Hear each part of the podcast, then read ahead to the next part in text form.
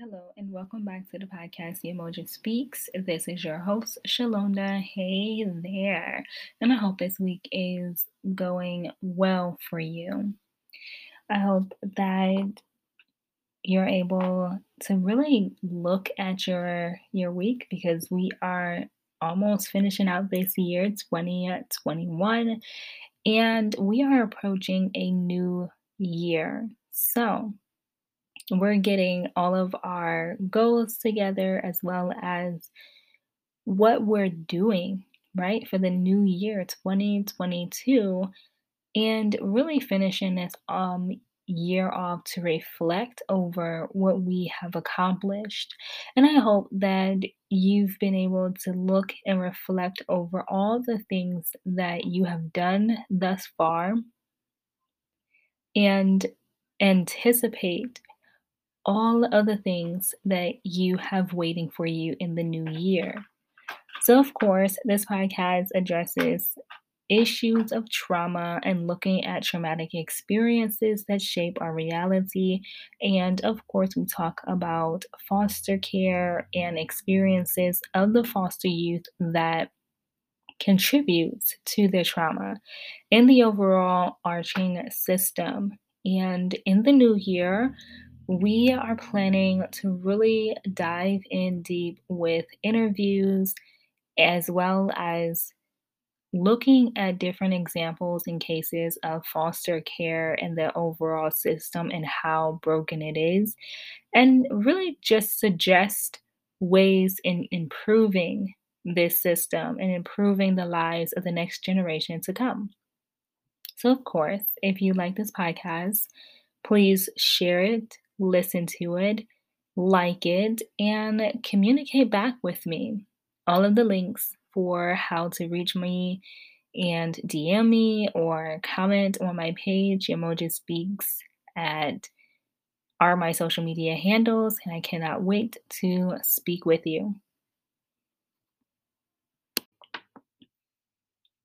Okay, so I want to talk about when I was asking my niece who is about to age out of foster care in the next couple of years about her future, it really dawned on me that I was really proactive as to learn what I wanted to do with my life.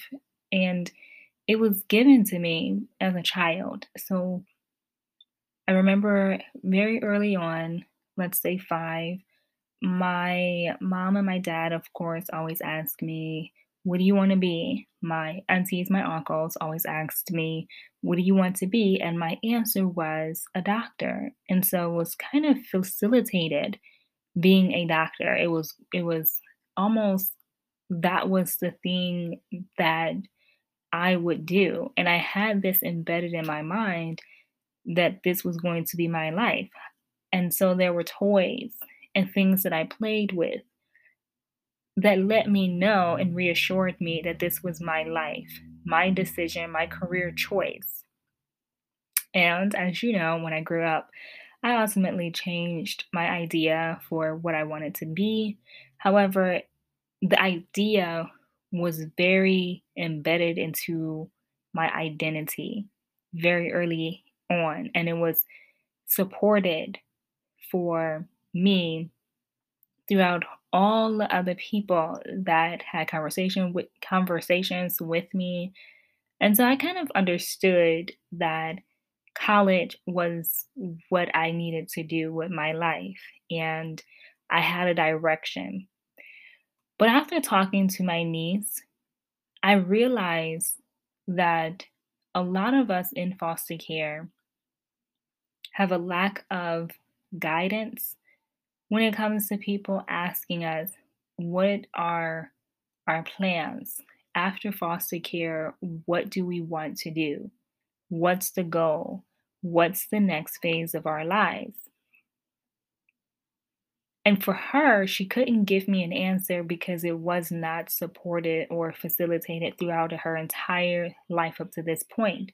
So she's really struggling with the idea of what she should do, but she's not the only one there are a ton of foster youth and really any aged person that is like in high school and wondering what to do with their lives next.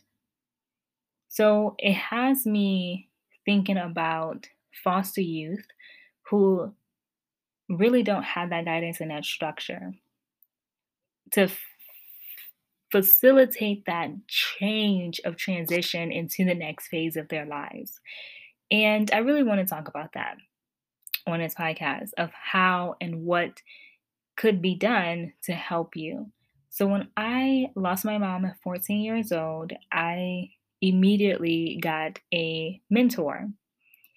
My mentor was a person that I could really have a conversation with about literally anything. And at that phase of my life, I needed to talk about relationship development as well as going to college and what my transition was because I was in my mind, I was coming from a place of I just seen my brother get handed a piece of paper with a list of shelters on it because he did not have a plan in place. And I knew that that was not going to be my particular story. So I got me a mentor as well as talking to my counselor at the school because I was really good at doing my work. So I had a focus, and my outlet was school and other things because I was not. I was not, I did not come without problems, but I knew for a fact to have a plan, I needed the support. So, a mentor, I had a dozen of mentors, and my counselor, so when I was getting closer to graduation, it was my junior year. Yes, it was my junior year. And at that time, I was really thinking that I was going to be a doctor. And so he helped me get into the nursing assistant program to help me along along this journey, right? So with any foster child, I feel like it's best to get any person that is willing to help you out. And the thing is, we have to hold ourselves accountable. We must listen to what they have to say and then ask them questions. And I know that it, sometimes it can be hard to ask them questions or difficult to come up with what we should ask them. But if we want better for our lives, we have to choose to be better. And for me, I chose to be better. But also, I think that I also had the mindset for not wanting to fail, not wanting to end up homeless, not wanting to fall in the same footsteps as my mom. And so I worked extremely hard to prevent that and to excel. And so when I think about my niece, every decision that could possibly be made for her is being made for her. And I know that I had more autonomy and ability to speak up for myself. And I used my voice a lot more. But I gained my voice because I was a part of the Teen Advocacy Youth Group Youth Council, which is the teen group association that basically teaches you how to use your story for your own benefit and really own your story. So I owned my experience and then I also got connected with a ton of different resources that the county provide once you leave custody that yes my brother got connected with these resources after he left but he did not know how to make that transition. It's not taught in the household. If you don't have a really good parent or foster parent that is helping you understand finances and getting your bank account, getting your social security and um, birth certificate and ID and license, if your foster parent is not allowing you to do all these things, and helping you through this process, then you're really not being set up to transition into adulthood. And I think that is where the system fails us because I forced my way into getting my license and my car before I hit 18 years old. Before I graduated from high school, I clawed my way and I spoke up every inch of the way to making sure that I could do this. And I fought. But I was also talking to my therapist and I was asking, like, why did I have to fight that hard to get the exact same things that normal kids, normal teenagers would be able to have a privilege of doing? And I was responsible, right? So if I'm a responsible child or teenager, why don't I have the luxury of transitioning into an adulthood and more responsibility by giving privileges like this. And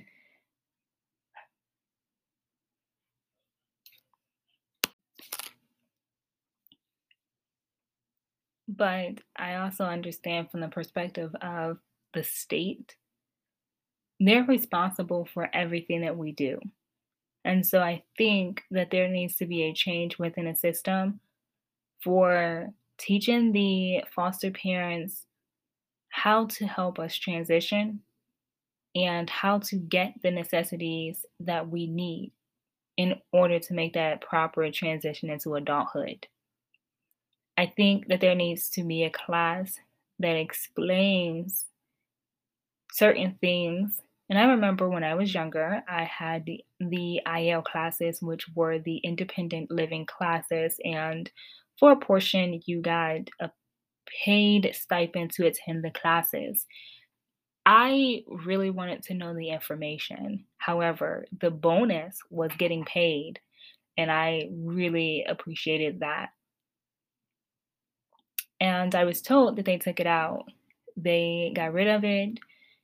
But to be honest, if you don't teach these fundamental things of how to grocery shop based off the sales in a newspaper or how to pay your bills.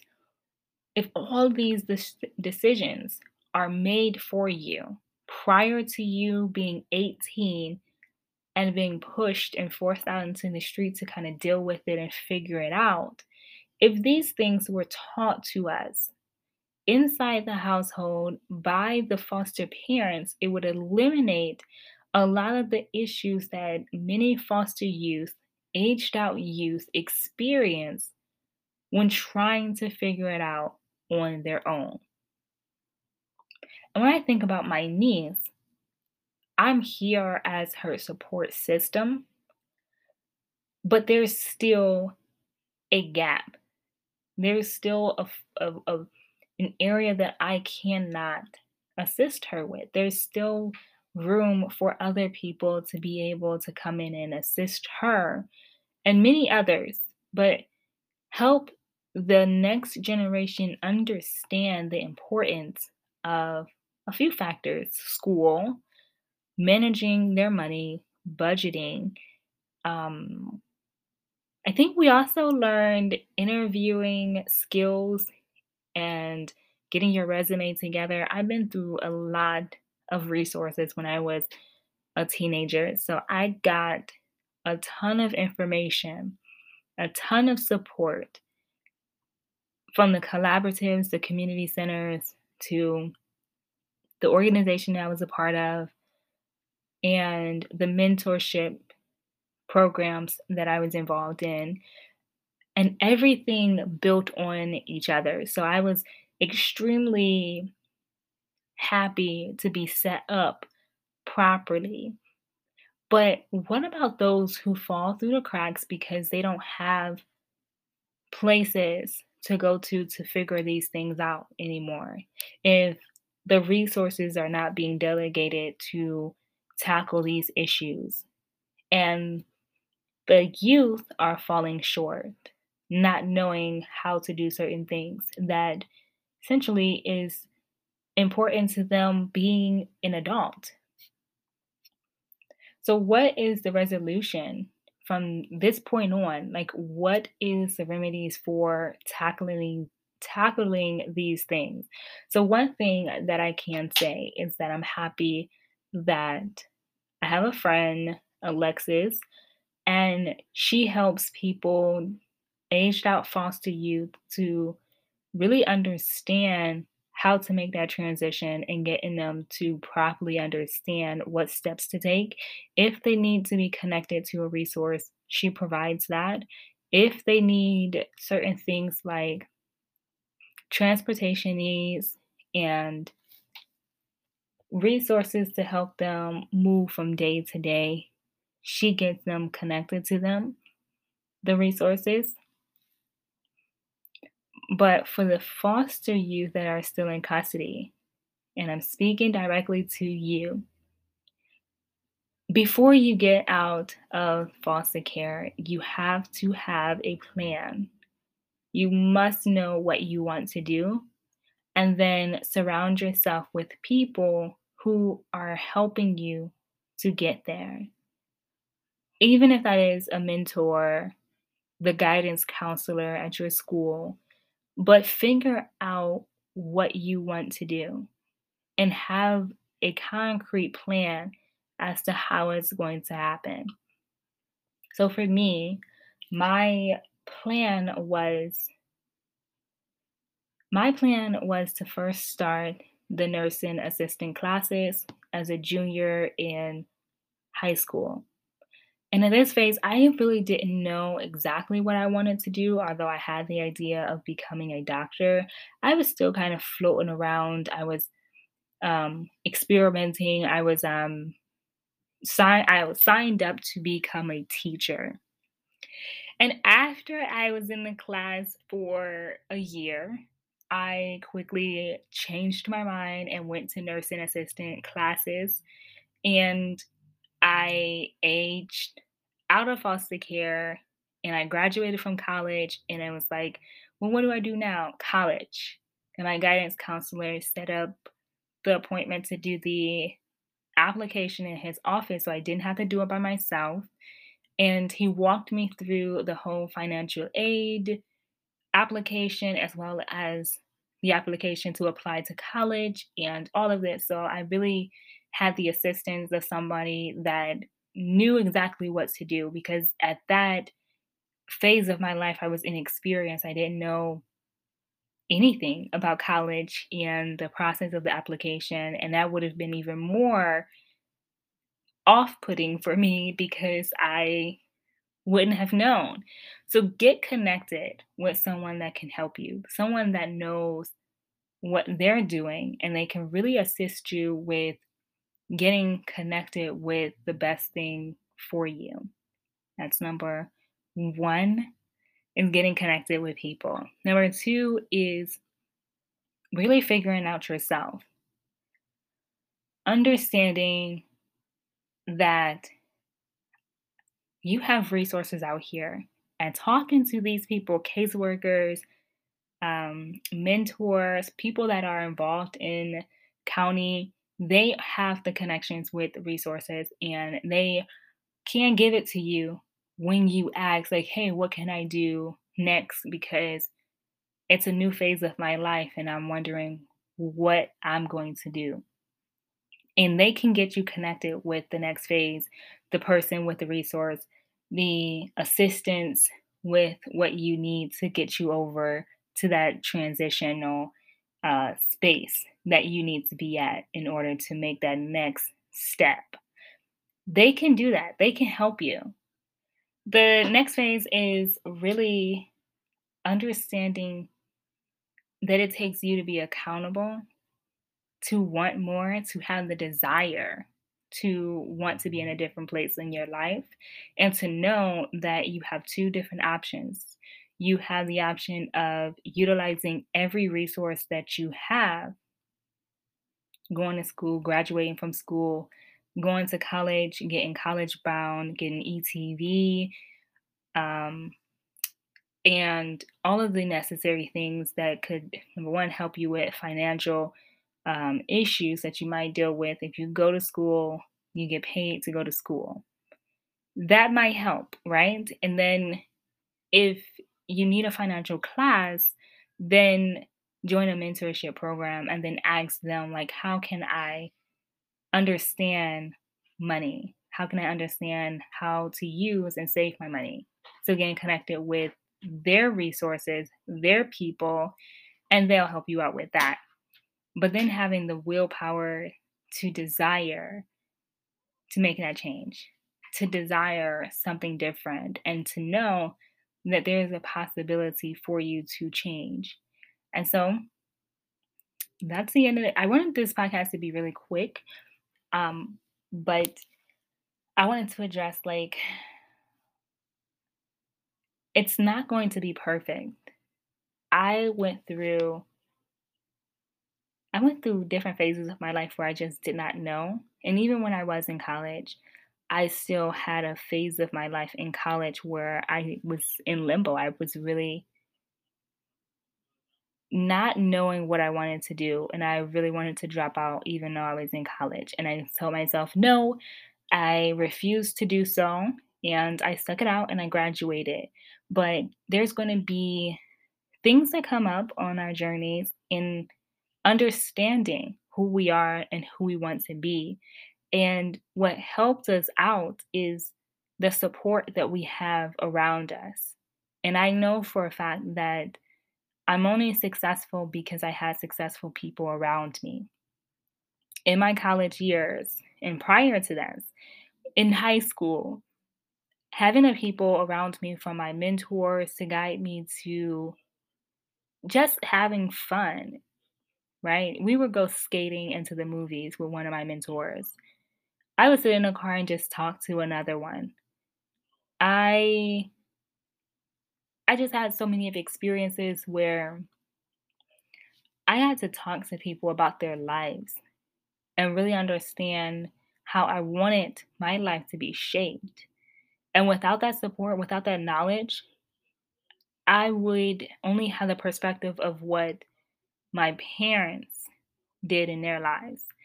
And if that's the only idea that I have for aging out, if that's the only experience that I have, I could not want more because I don't know more.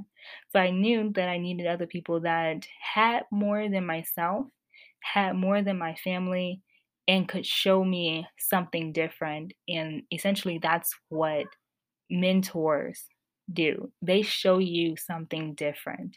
They allow you to think differently and broader, which then sets you up for can you do it? Can you follow through? Can you go and chase your dream? Can you think of an idea that you want? And so I am getting together um, a way to kind of build out your transitional plan. I remember sort of thinking about this, and I thought that they had, I thought the county had a template that you can go through and kind of build out like what is your transitional plan.